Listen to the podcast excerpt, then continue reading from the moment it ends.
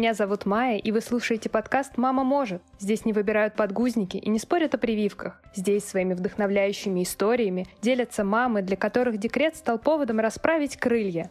Мои гости — это мамы, которые поверили в себя и решили начать свое дело. Сегодняшний выпуск мы записываем вместе с Дарьей Месищевой. Даша Пекарь, основательница пекарни Саша Бред и мама троих детей.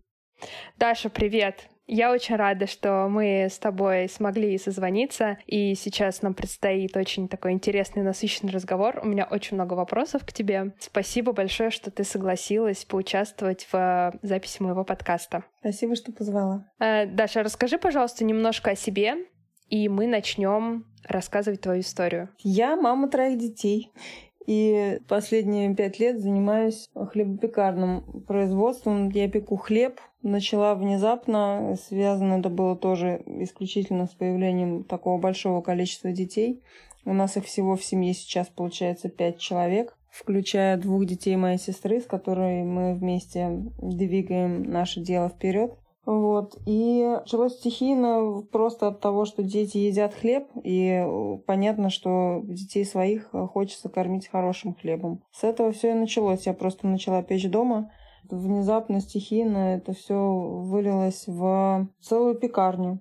Даже сейчас сложно представить, что на самом деле она существует, и мы в такой активности находимся, что невозможно, вот не успеваешь даже оглянуться назад и понять, чего мы уже достигли к этому моменту. Но совершенно ощущение, что впереди еще то, к чему нужно прийти, а это такой огромный путь, хватило бы на не одну жизнь, наверное, так. То есть ты оцениваешь, что ты сейчас э, в начале своего пути? Абсолютно точно. В самом начале своего пути сегодня Саша, как раз та э, моя дочка, в честь которой была названа пекарня, она сегодня за завтраком мне говорит, мама, когда мы все вырастем, мы сможем тоже работать в цеху? Я говорю, ну, конечно, при том, что я, ну, они все там, конечно, сто раз уже бывали и так далее. Ваня, сын мой, родился просто, я ехала из цеха. Варька там тоже постоянно была в муке, но Варя вот у меня хочет кулинарить. Она сейчас по, по кондитерке вот ударилась. Мы даже с ней ходили к Алене Спириной в школу. О, здорово. Да-да-да. Вот, и тут она у нас уже который день печет э, бисквит, украшает всячески. Но так, чтобы прям кто-то сказал, что сможем ли мы работать у тебя в цеху, вот это сегодня было впервые. Я понимаю, что это тоже какой-то такой этап. В общем-то, можно сказать, что уже поколение подрастающее, которое, возможно, действительно потом возьмет это в свои руки, уже у меня есть. Да, ты знаешь, это это прям такой серьезный подход, новый виток. Это прям очень круто. Но ты еще прям выложил все карты на стол и опередила ряд моих вопросов, которые я как раз хотела спросить. Это вообще здорово. Ну, давай поподробнее их тогда обсудим. Скажи, пожалуйста, а чем ты занималась до того, как ты решила основать пекарню, до того, как началась история Саши Брэд? До пекарни я занималась в сфере строительства, занималась согласованием документов, ездила по разным инстанциям. Ну, в общем, так совсем было не для души, не для развития, но была очень классная компания. Работала со своими старинными друзьями с дачи, где мы все родились. Вот, поэтому, конечно, было э, супер комфортно весело, задорно, но в плане роста и какой-то карьеры никогда не рассматривала, потому что просто совсем было не мое. Вот.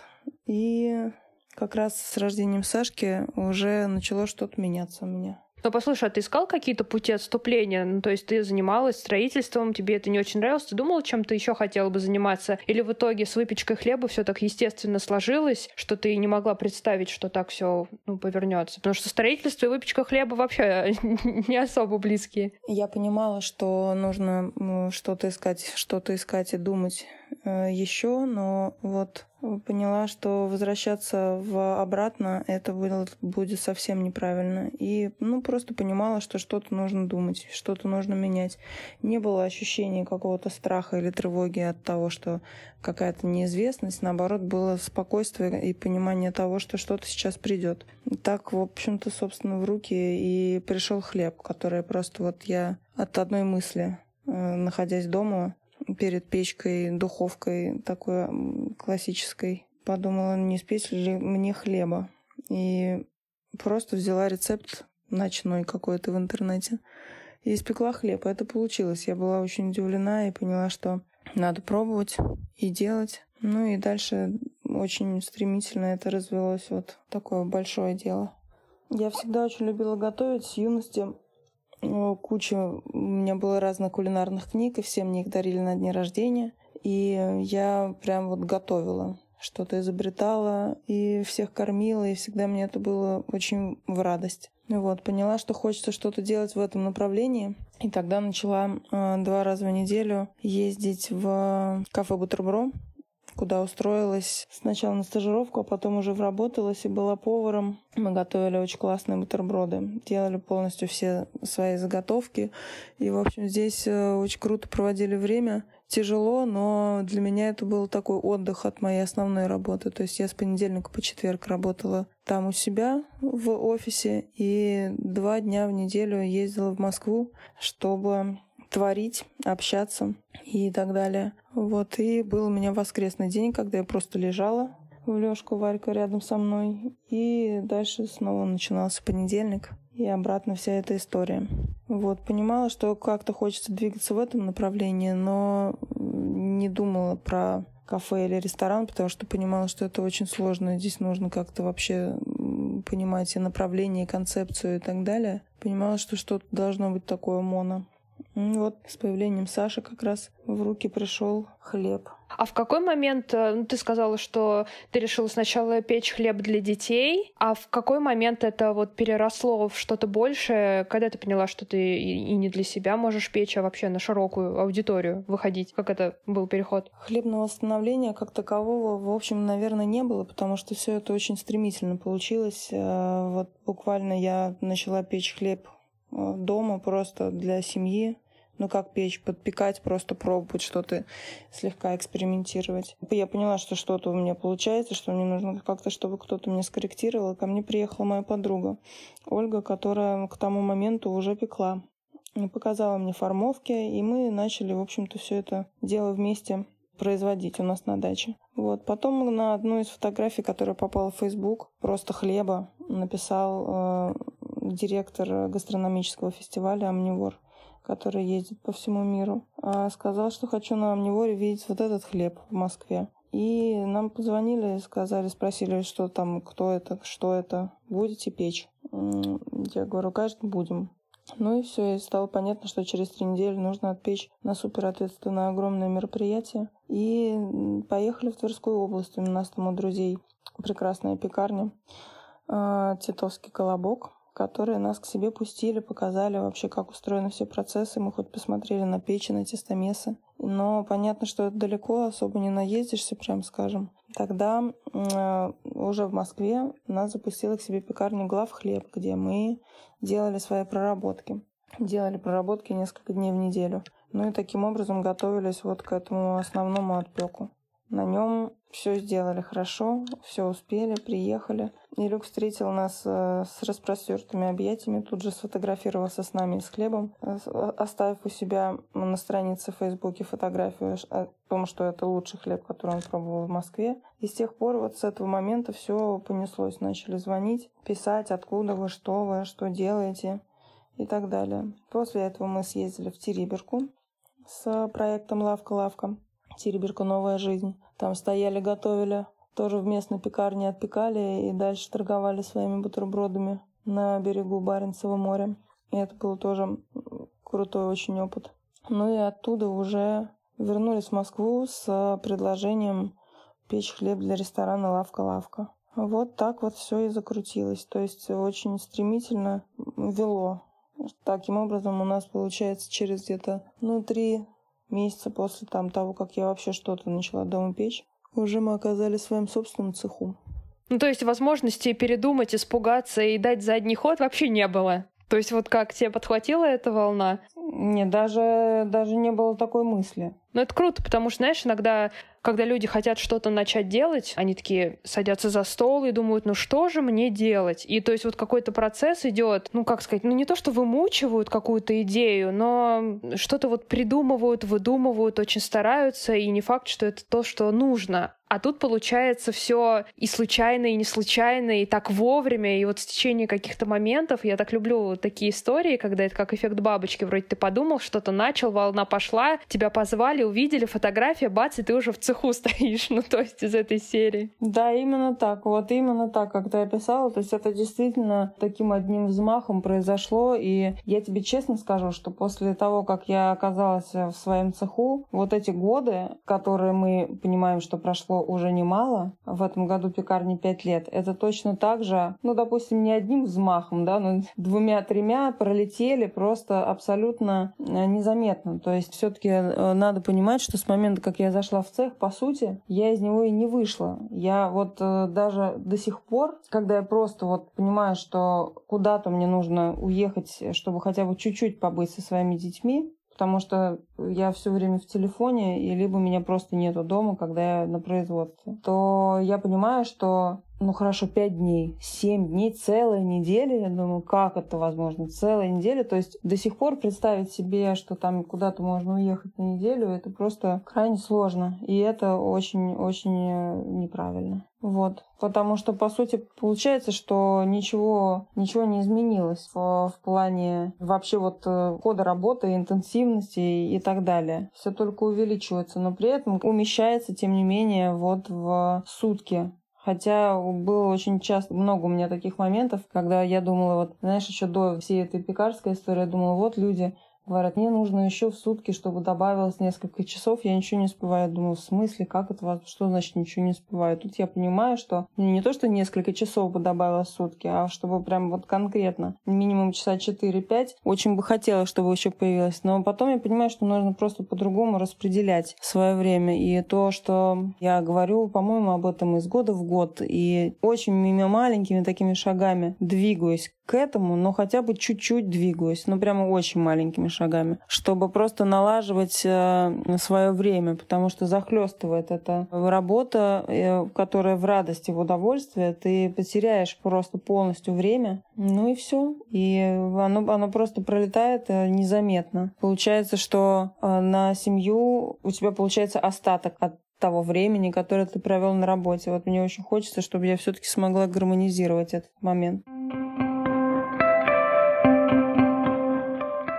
Вот ты говоришь, так много времени пекарня отнимает, и вот на протяжении этих пяти лет ты больше какими-то организационными моментами занималась, или вот даже непосредственно выпечкой, или вот как у тебя процессы там построены, что вообще оказалось самым сложным в выстраивании работы пекарни? Ну, это все выстраивалось постепенно, и естественно, что все первое время, помимо того, что я пекла, я занималась всей документацией и поиском оборудования машин, инвентаря, технологий, проработками, уборками и развозом. Ну, то есть всем тем, чем живет цех. Вот со временем стали появляться просто помощники, но все э, такие тяжелые интенсивные моменты я, конечно, подключаюсь и точно так же стою в смене до сих пор. Ну а вот ты говорила, что вы ездили, записывали, а, как все устроено, смотрели, какие печи, то есть учились у тех людей, у которых был уже такой опыт непростой, самим во всем разобраться. А ты еще где-то училась выпечке хлеба, потому что, может быть, кто не занимался выпечкой дома, это достаточно такой непростой процесс, особенно если это выпечка на закваске, если это такой,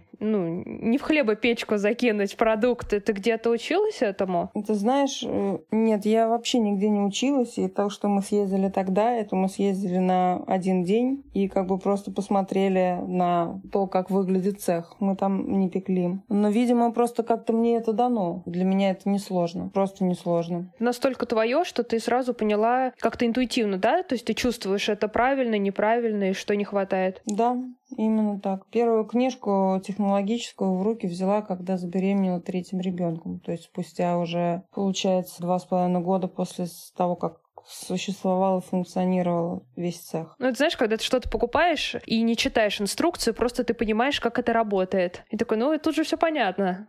И все, и, и, и пользуешься. Не то, что, не то, что все понятно, просто изнутри какое-то, какое-то, да, было понимание, и просто как-то все получалось. Просто сразу, да. Ты знаешь, тоже так любопытно, потому что для многих, может быть, это сейчас так странно звучит, потому что люди, которые хотят что-то открыть, для них, наверное, сначала, ой, нужно написать бизнес-план, нужно все просчитать, нужно все написать. И, может быть, многие стопорятся как раз на этом этапе, все рушится и ничего не начинается. А у тебя абсолютно другой подход. Ну, так сложились обстоятельства, и звучит это все, может быть, немножко сумбурно, но настолько вот как-то правильно, верно и, и вот классно, и что в итоге все сложилось. И понятно, что, может быть, в чем-то ты не разбиралась или не понимала, но никто же не мешал действительно и открыть книжку, когда время пришло, и черпать эти знания. В общем, я просто не знала всей этой истории изначально, то есть вот как бы внутренней кухни. И когда ты рассказываешь, ну, прям это очень классно, очень здорово. Ты знаешь, я понимаю, что э, если бы я вообще села бы, допустим, поняла бы, что нужно открывать пекарню, да, на тот момент их еще было совсем не так много. Я села бы писать какой-то бизнес-план, я бы ее не открыла никогда вообще.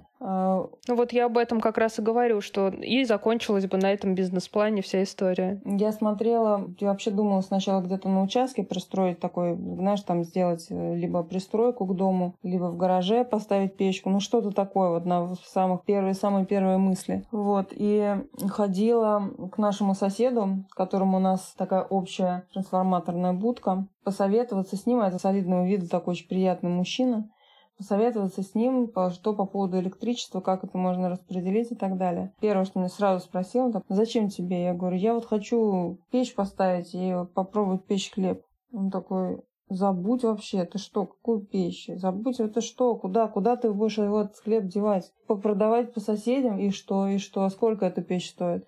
А сколько у тебя хлеб стоит, ты думаешь, что будешь продавать? А кто это будет все делать? А ты умеешь это делать? Я такая, ну, понимаешь, и, и как бы все, дальше человек с предыдущей работы такой мне, что ты делаешь вообще? Ты что вообще? Что, что ты творишь? Куда ты ввязываешься? Какие печи там? А там печь как машина просто стоит. Да вообще ты как ты? Как, как, как вообще? Куда? Ну, я на это вообще не обращала внимания, то есть я этого вообще не слышала, понимаешь? То есть э, я просто это делала, потому что это само шло. То есть я не могу даже сказать, что я что-то делала, правда. То есть это вот именно такая история, когда я просто физически как бы выполняла все, все то, что мне давалось в руки. Ну и несмотря на то, что со стороны вообще всем твоя история и затея казалась дикой. Ты что ты задумала? Ну вот, вот с кем, с кем я только успевала просто там или проконсультироваться, или что-то сказать, то это абсолютно такие люди говорили, что куда ну подожди, ну а кто-нибудь э, поддерживал твою затею, твою авантюру? Нет, ну конечно меня поддерживала, меня поддерживала семья полностью. Ну, там невозможно было не поддержать. Во-первых, это все было очень быстро. Там как бы непонятно было, что вот это все раз и все произошло как раз после Амнивора мы поехали. Это был последний заключительный день э, выставки Modern Baker в Москве, которая проходит, где там все хлебопекарное оборудование, куча мастер-классов, ну и, в общем, все про хлеб, про кондитерку и так далее. Мы ходили, смотрели по этой выставке что-то, ничего не зная, не понимая вообще, что, что происходит там по этим огромным павильонам. И в итоге увидели печку, которую мы видели в Тверской области. Немецкую, роскошную, сверкающую. И мы к ней подошли, значит, пооткрывали открыли вот эти вот все дверцы,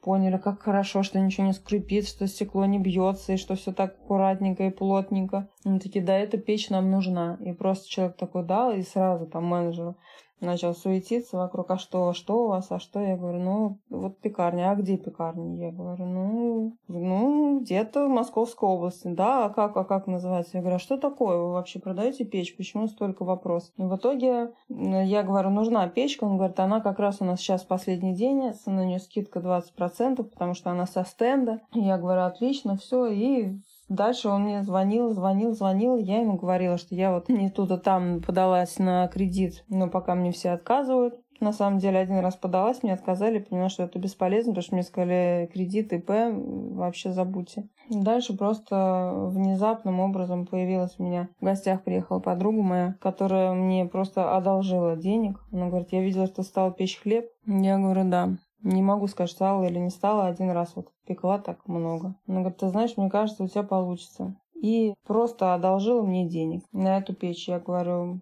давай. И позвонила этому менеджеру, говорю, Евгений, где уже моя печь? Вот вам деньги. Он очень радостно мне оформил договор купли-продажи.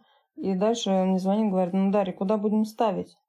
И я понимаю, Да, так, ее же надо ставить куда-то. То есть, понимаешь, как это было? То есть, все началось даже... А, а цех был на тот момент? Да какой цех? Май. То есть, была печь? Была. Не было печи. И тут бац, и печь. Он мне говорит, куда мы ее будем ставить? И я понимаю, да, ее же надо куда-то поставить. А это огромная подовая трехуровневая немецкая супер дорогущая штука, которую я уже купила. Уже.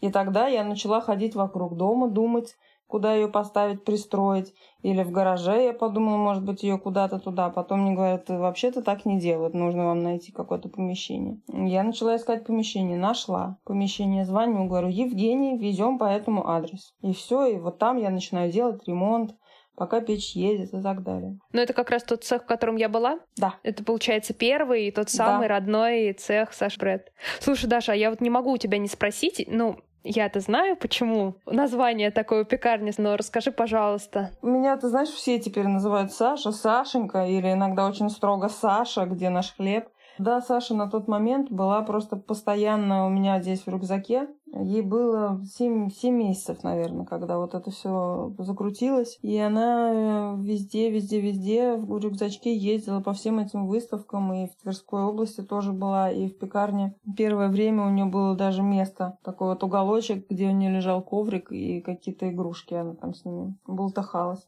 пока совсем не начала уже ползать быстро. То есть она полноправный участник процесса всего этого? Ну, да, да. И она это все, конечно, понимает. Все остальные дети уже тоже с, вопросительно на меня смотрели, почему это в честь Саши. В общем, получилось так, что на тот момент она была прямо все время, все время рядом. классно, действительно, она же уже и знает эту историю, почему Саша Брэд называется Саша Брэд. А как она отреагировала, когда ты ей рассказала? Когда уже повзрослела, не знаю, думаю, что тоже никак особо, потому что она взрослела уже с тем, что есть пекарня Саша Брэд, понимаешь? Ну, то есть это вот не Варька, например, которая которой там 10 лет, в честь которой бы я назвала пекарню. Она бы тогда, о, в честь меня мама назвала пекарню. То есть Саня с этим просто жила. И на самом деле это не то, что я прямо вот в честь нее, в честь своего ребенка, потому что все-таки у меня их уже трое, а на тот момент уже было двое. Просто классно, красиво получилось. Я тебе честно скажу, просто мне очень понравилось это сочетание, которое как раз предложила Ольга. Она говорит, да давай назовем. Мы думали по-разному. Нам надо было срочно дать название для амнивора как раз. Потому что они нас теребили, что им нужно у себя уже прописывать и верстать, что у них будет хлеб от такой-то пекарни, а у нас не было пекарни и не было названия, естественно, не было как бы вообще ничего, потому что их предложение было принято дома на кухне. И они-то об этом не знали. Ну, это как история с печкой. То есть печь есть, а цеха пока нет. Вроде хлеб есть, а ни пекарни, ни названия нет. То есть от обратного у тебя так получается. Да, а совершенно. Все у меня вообще как-то сейчас, вот, ты знаешь, я понимаю, что многое, что от, от обратного. И это неплохо. Слушай, Даша, вот скажи, пожалуйста, а что тебе вообще больше всего нравится в том, э, ну, чем ты сейчас занимаешься? Мне нравится то, что я от этого еще не устала. Мне нравится то, что я, я вроде как вот э, еле-еле, допустим, вот я выхожу из дома, понимаю, что просто вот нет сил. Как только подъезжаю к цеху, тут же силы появляются. Просто вот э, все появляется, сила, энергия, голова включается, и какие-то идеи до сих пор появляются, понимаешь? Естественно, мне не хватает времени именно для того, чтобы просто погрузиться в какие-то моменты по проработке. И хотелось бы больше физически быть в цеху в качестве технолога, но куча всего происходит вокруг, то нужно тоже все время решать. Хотя сейчас мне очень много людей очень помогают с разными совершенно задачами. Вот. Но все равно, видимо, это какая-то моя штука, что я не могу. Вот. Мне плохо э, с делегированием. Хотя ряд вещей, конечно, уже прям я вот совсем этим не занимаюсь. И слава богу. Делегирование вообще такая вещь, она двигает все вперед, потому что, конечно, когда начинаешь закапываться в каких-то бытовых да. моментах, которые вроде бы можно уже поручить кому-то и, и заниматься более такими важными делами, у меня с этим тоже плохо, поэтому я тебя очень хорошо в этом понимаю. А вот ты сказала о том, что, получается, это дело нашло тебя, то есть ты ничего не выдумывал, как-то не пыталась найти то, чем тебе хочется заниматься, а ты вообще вот помнишь, кем ты в детстве хотела быть? То есть как ты себя представляла, когда вырастешь? Я хотела продавать фрукты. А почему так? Не знаю, мне казалось, что это очень, ну и кажется до сих пор, что это очень красиво, когда они так выложены. Ты знаешь, я даже сейчас обращаю внимание, когда я там хожу по каким-то торговым рядам, я прямо смотрю и думаю, вот сразу видно по продавцу или по тому, кто владеет лавкой фруктовой, как там все выложено. Вот сейчас еще так получается, так некоторые выкладывают, знаешь, вот такими горочками ровненькими. И, или просто аккуратно выложено, знаешь, красиво. Ты сейчас спросила, а я понимаю, что я вот недавно была на, на Ленинградском рынке, тоже меня подводят, говорят, вот здесь вот очень хорошая зелень. Я подхожу, я прямо издалека вижу, как действительно очень аккуратно, красиво все выложено. И вот это как-то у меня внутри отзывается. Ну и вообще я вот это люблю. Сейчас вот все точки, где, где мы стоим и где хочется вставать, это тоже рынки. То есть мне это как-то близко. Ну, видишь, я, не, я не, не вспоминала давно, кем я хотела быть, но действительно помню именно это. Это первое, что приходит в голову.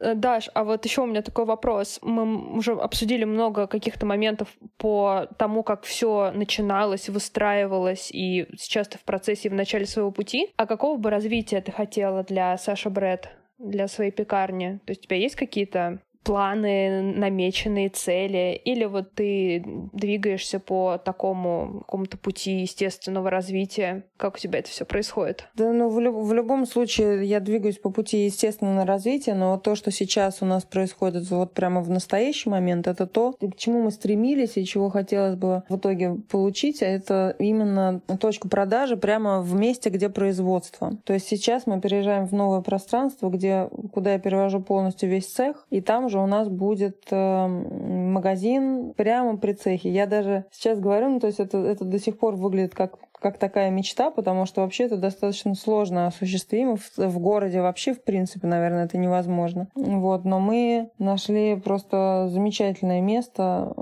очень классно, с классными вообще соседями и с классными проектами внутри этого пространства. Вот, и там в самое ближайшее время уже откроемся и сделаем там кафе. И всегда в эту сторону тоже очень тянет, потому что есть такой продукт, как хлеб, и вообще вся семья э, кулинарит, и этим увлекается, и брат у нас повар. И мы, в принципе, сейчас получается так, что приходим к тому, что все мы трое у мамы я старшая, Машка э, средняя и Вова, наш младший брат. Через несколько недель уже получается, что мы прямо приступаем уже открываем э, совместно втроем по-настоящему семейный проект, другому не сказать. Вот э, Вова будет у нас работать на кухне, Маша заниматься кафе и продвижением, ну и я, соответственно, в своем сегменте хлебном. Вот. Ну, ты знаешь, это так потрясающе звучит, я очень рада. Я, я вообще, потому что, ну, как мы уже говорили, я тебя не слышала, не видела очень давно. Да. И вот эта новость, прям это очень круто. Я очень рада, что у тебя все складывается, пускай оно складывается дальше. Да, спасибо.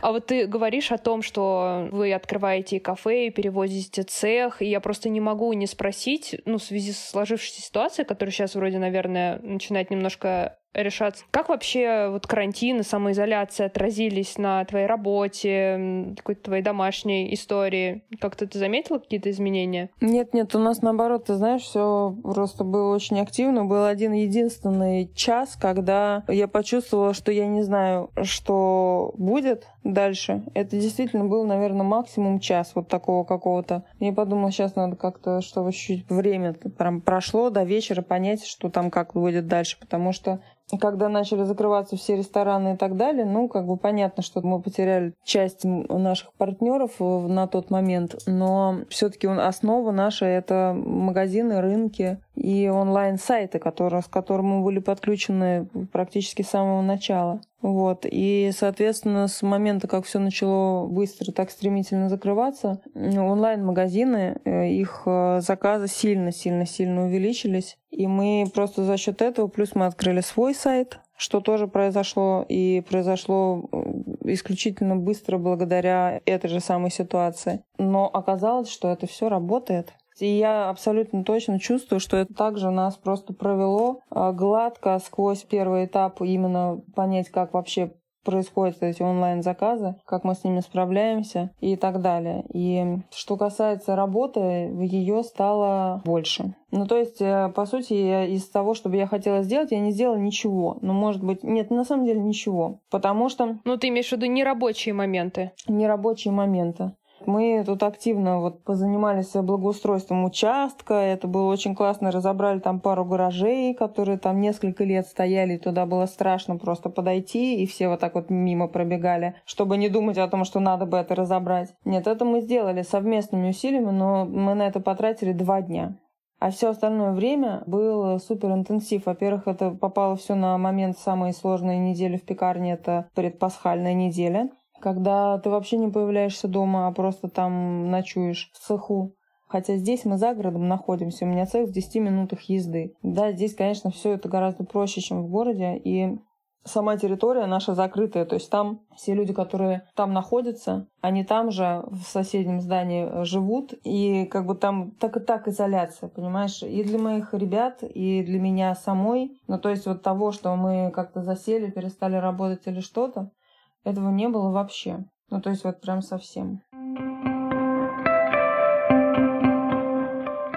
Ты вот затронула эту тему, и мне хочется спросить поподробнее, а как же ты вообще со всем справляешься, как совмещаешь материнство и работу? Как тебе все это удается. Ты потому что неоднократно говорила о том, что ты остаешься в цеху, дома появляешься тоже очень быстрыми набегами. И плюс к этому еще как складывалось, когда ребята были совсем маленькие, когда дети совсем крошечные. И ты знаешь, что, во-первых, это все пролетает совершенно незаметно, и вот время, когда они совсем крошечные, ну вот, как тебе сказать?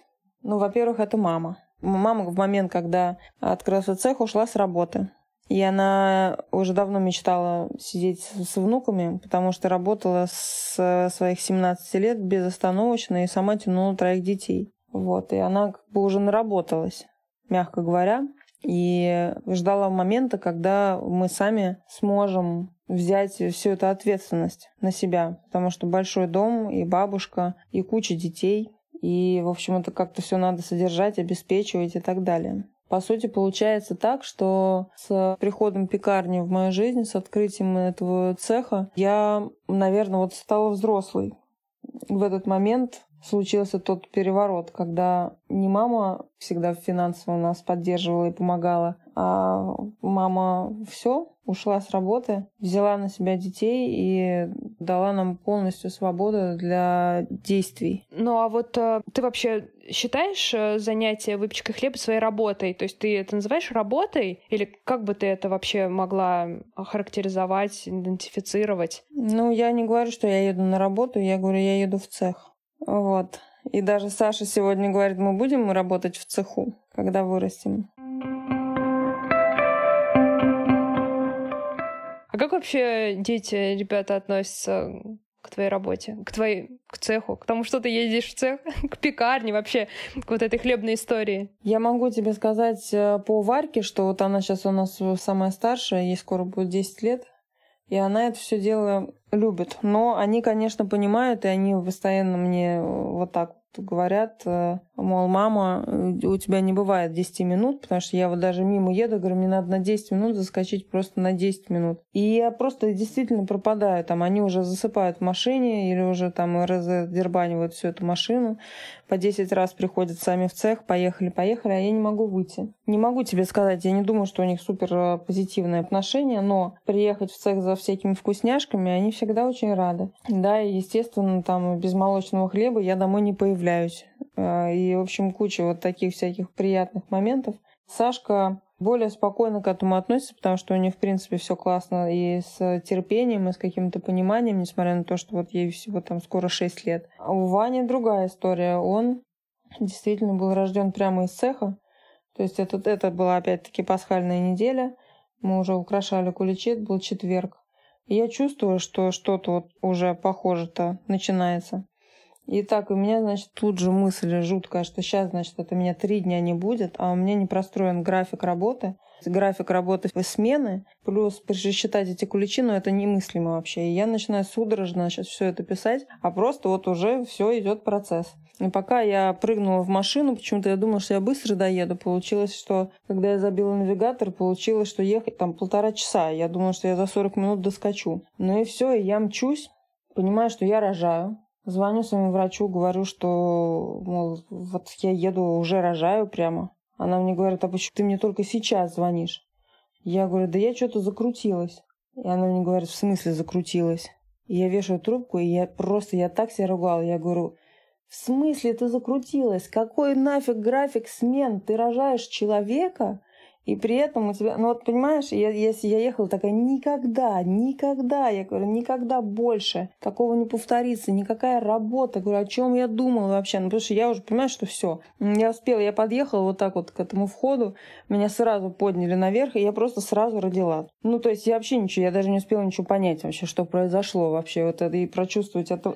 Буквально с куличом в руках ехала. Именно так. Ну и все, я родила в вечером где-то в, в районе восьми, и в 12 часов ночи я уже сидела с телефоном э, этого же дня и уже выясняла там, значит, сколько нам нужно ставить раскладок теста, в каком количестве делить, сколько больших, сколько маленьких уличей, там и прописывала вот этот вот технологический процесс. Хотя за 4 часа до этого просто клялась себе, что я никогда больше не позволю работе настолько преобладать вообще над всем остальным. Честно тебе скажу, что до сих пор это не получается. Но вот Ваня, к чему я начала это рассказывать, Ваня просто когда видит ворот цеха, он просто дико начинает кричать. Настолько кричать начинает, что я просто разворачиваюсь, везу его домой и потом возвращаюсь уже без него. Пока так. То есть он знает это место? Ну, как, ну, он как-то, я думаю, что он знает. Ну, конечно, он знает это место, он это чувствует, и он отрицает это, и он своим поведением мне как бы напоминает о том, что не должно быть так. Ну, а у тебя не было вообще мысли бросить всю эту затею вот в какие-то вообще сложные переломные моменты? Как ты справляешься вообще, когда вот руки опускаются? Бывает у тебя такое? Ну, мне в этот момент надо поспать где-то часов восемь, и нормально потом. И нормально, да. и отпускает. А что тебе вообще придает сил? Где ты ищешь какое-то вдохновение, какие-то новые идеи? Где ты черпаешь ресурс? Ты знаешь, он э, я вот у меня, я, наверное, так скажу, что у меня просто как только я переступаю порог, э, просто все вот это вот открывается и вдохновение, э, ну. Порог цеха ты имеешь в виду? Да, порог цеха, порог цеха. То есть это твое место силы вообще по, по всем фронтам? Ну, наверное. Сейчас, может быть, немножко все меняется, потому что все-таки я стараюсь как-то разделять свою жизнь рабочую и жизнь семьи. Но Вдохновение, я не знаю, у меня вот, э, я вижу что-нибудь классное, я вижу какой-нибудь рецепт, у меня сразу все зажигается внутри, знаешь, и вот хочется какая-то идея. Постоянно все крутится, слава богу. Ну, то есть, наверное, за весь период пару раз было, когда было какое-то обесточивание. А вот расскажи, даже, пожалуйста, а с чего начинается твой обычный день? Вот, например, если ты не едешь на работу, ну или думаешь, что ты не поедешь в цех, вы просыпаетесь, у вас дома много народу тусуется. Как у вас быт построен? Чем ты занимаешься обычно по утрам? Какое твое идеальное утро? Что тебе нужно сделать? Идеальное утро, я, да, я, я встаю, чтобы прям совсем было идеально, мне нужно встать хотя бы на два часа раньше, чем встает весь дом, то есть где-то в семь. Я утром встаю, делаю практику где-нибудь на 45 минут на час. Я занимаюсь кундалини-йогой. После этого э, ритуал э, я иду пить чай. Это такая как мини-чайная церемония, которая тоже дает мне какой-то старт правильный. Если у меня этого нет, мне очень тяжело. Я прям не могу, я прям где-то до полудня не могу вообще поймать э, свою волну. Мне очень нужно, чтобы у меня вот это вот было время. Дальше уже все начинают просыпаться, и дома, и э, работа. Уже все водители приезжают на точки, мы начинаем выяснять, кто куда чего не довез, где не хватает какого пакета, где что там положили не туда. И вот это вот начинается, вот так вот начинается утром. То есть это часов где-то до 10, и тебе уже все прилетает. А такое вот интенсивненькое. Ну там же получается, ведь эм, хлеб пекут в ночную смену, чтобы утром рано его уже привезти. То есть вся суматоха тебя догоняет, как раз ты говоришь, утром, а потом все успокаивается, и ты возвращаешься к какой-то обычной домашней такой суете или в течение дня еще какие-то вопросы по пекарне приходится решать? Ну, то есть, а у тебя бывают вообще выходные? То есть, вот, например, я сегодня целый день дома, у меня как бы выходной. Или... Ну, нет, нет, такого нет. Такого нет. Ну, нет, конечно. Такого совсем нету и, и не было с момента, как это все открылось. Но здесь же мы же работаем каждый день, и каждое утро оно такое. Именно для этого мне нужно вот опередить немножко вот эти вот все э, сообщения, звонки, э, для того, чтобы какой-то поймать вообще свой настрой и как-то правильно начать день. Тогда все это воспринимается легче и правильнее, и быстрее можно все разрулить. А дальше все интенсивнее, интенсивнее. Дальше уже стоят следующие задачи, что нужно сделать там на день. А дальше с двух часов дня мы начинаем принимать заказы уже на следующий день. И, ну, там куча-куча разных вопросов, переписок, э, логистика, все водители, цех, упаковка, ну, в общем... Ну, скучать тебе не дают. Да нет, ну это все каждый день, ты понимаешь, здесь как бы получается, что это такая вот работа. Каждый день как новый день. А вот скажи еще, пожалуйста, я знаю, что вы живете за городом, но ты вообще больше как городской человек или вот все-таки тебе нравится жить за городом в своем таком темпе, режиме? Конечно, я поэтому здесь живу. Особенно сейчас, мне кажется, можно оценить вообще все плюсы огромнейшие жизни за городом. Да. Это очень круто. Да, да. Нет, я вообще в Москве не появляюсь. И когда появляюсь, очень рада, но это происходит там, может быть, пару раз в месяц. А у вас с детьми есть э, какие-нибудь ритуалы, традиции? Вот вы что-то делаете такое особенное, только ваше? Много чего, на самом деле. У нас, э, ну, во-первых, мы всегда вместе завтракаем. И выходные обедаем, ужинаем. У нас прогулки вечерние, на которых теперь я тоже присутствую. Вот. А Саня со мной периодически присутствует, пока я там занимаюсь йогой. Э, с Варькой готовим с Ванькой на велике ездим. Ну, в общем, как, какое-то постоянное есть соприкосновение, но этого очень мало. Слушай, Даша, скажи, пожалуйста, вот став мамой, ты что-то новое про себя узнала? Были какие-то такие инсайты, что ты как-то себя открыла заново? Конечно, я когда первый раз стала мамой, я вообще думала, что у меня все очень хорошо с головой, и что вообще у меня все достаточно четко и понятно. Вот но оказалось, что у меня совсем все плохо с головой, что я в какой-то нахожусь в полной прострации. Я в течение месяца вообще не выходила из комнаты с Варей и не выпускала ее из рук. С каждым ее вздохом, с хлипом у меня просто было ощущение, что по мне просто проехал какой-то самосвал. То есть я была на таком нервном истощении, что когда исполнился ей месяц, я подумала, ну вот тут я, наверное-то и все, слягу, сойду на нет. Передам ее в руки сестре и все. Вот, но потом взяла себя в руки, я очень, я, я просто оказалась абсолютно вот в таком вот дрожащими руками мамой, которая по поводу каждого вздоха просто была в полной панике. А что вообще сложнее, выстраивать вот работу цеха и хлебопечения или быть мамой? Не сравнится вообще. Ну, то есть как бы совсем не сравнится вообще. Со вторым, с Санькой, с Санькой все было, конечно, сильно проще, прям совсем с Ваней еще проще, но на первом этапе, когда я думала, что, значит, я, как я себе, я себе заранее все устроила, и комнату там, и все эти кроватки, и креслицы, я себе представляла, как, значит, я буду сидеть в этом кресле у окошка и смотреть, как спит моя доченька, и читать какую-нибудь книжку полезную. И когда я ее родила, я поняла, что я просто в таком ужасе вообще что я вообще не знаю, что делать. Она не ест и не спит, и не ест, и не спит, и ни в какую кроватку ее не положить, и, и как бы ни в какое креслице даже близко не сесть. И я была просто на грани полной вообще потери. Не то, что концентрация, а вообще себя. Да, это ну, такой непредсказуемый, конечно, процесс и момент, что ты можешь сто раз там в голове что-то запланировать, но это же другой человек, отдельный. Да. И как все пойдет, это, конечно. Вообще неизвестно, поэтому я поняла, что лучше в этом плане ничего э, не планировать, потому что э, реально абсолютно все пойдет абсолютно по-другому. То есть совершенно. Если что-то может пойти не так, обязательно пойдет не так. Да, да. Ну, потом как-то как стабилизировалось. Прошло все-таки 10 лет, но я не ожидала, одним словом.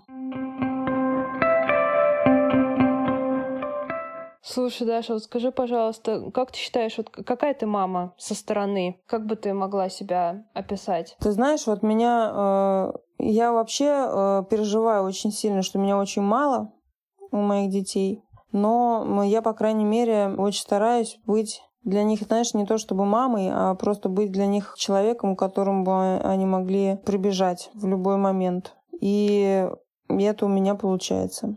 То есть я, правда, очень стараюсь хотя бы вот, вот быть такой. И да, они мне по-прежнему говорят, что они меня любят, мои дети. И это, конечно, очень удивительно и очень классно. Ну, то есть все-таки я для них э, остаюсь, несмотря ни на что, мамой. То есть они каким-то образом понимают, что я их мама.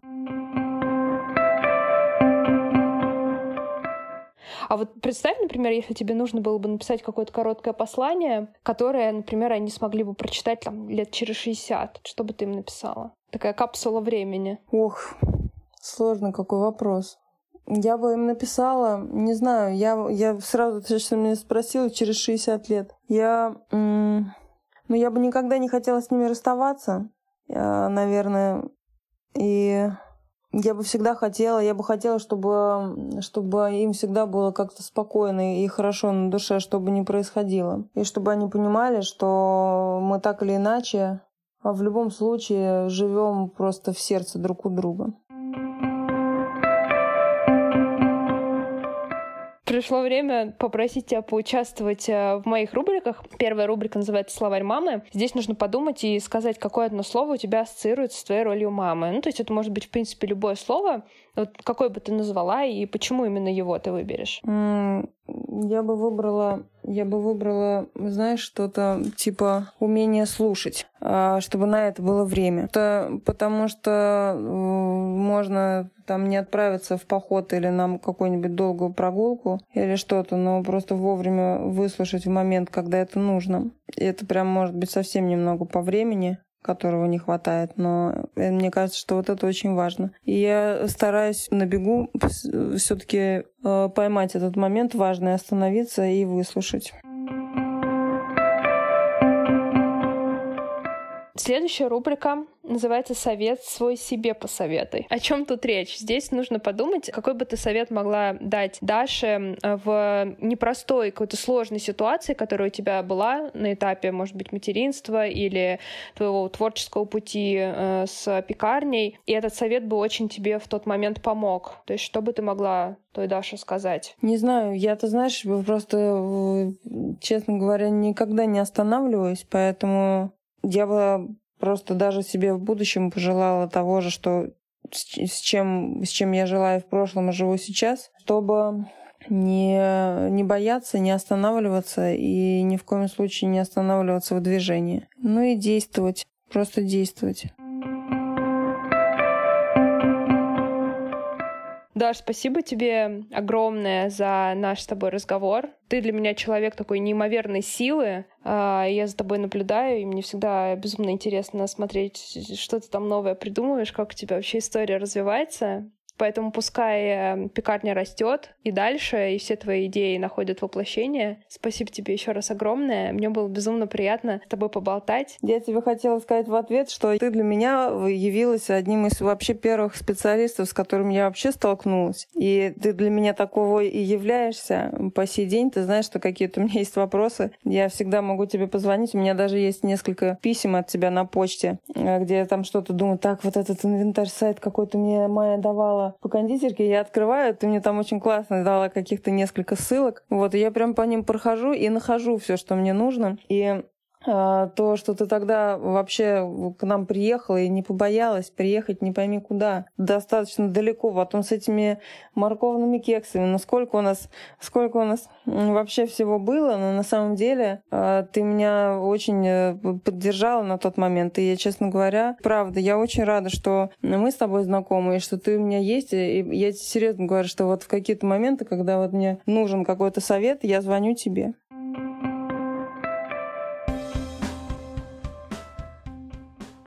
Спасибо всем, кто дослушал этот выпуск до конца. Если вам было интересно, оставляйте отзывы и ставьте звездочки в iTunes. Подписывайтесь, чтобы не пропустить следующие выпуски. С вами была Майя, и помните, для мам нет ничего невозможного. Моя мама пекарь. Все. Ну еще что-то. Моя мама работает в пекарне новой. Какая она? Крутая, красивая и умная. Вань, какая у тебя мама? Мама тебя любит? Мама добрая? Целуешь меня? Сын меня целует. А ты, Сань, скажешь что-то? М-м. Пусть она говорит на старше. Мама добрая. Мама красивая. И умная. И, и А Ваня мы ее все очень сильно любим.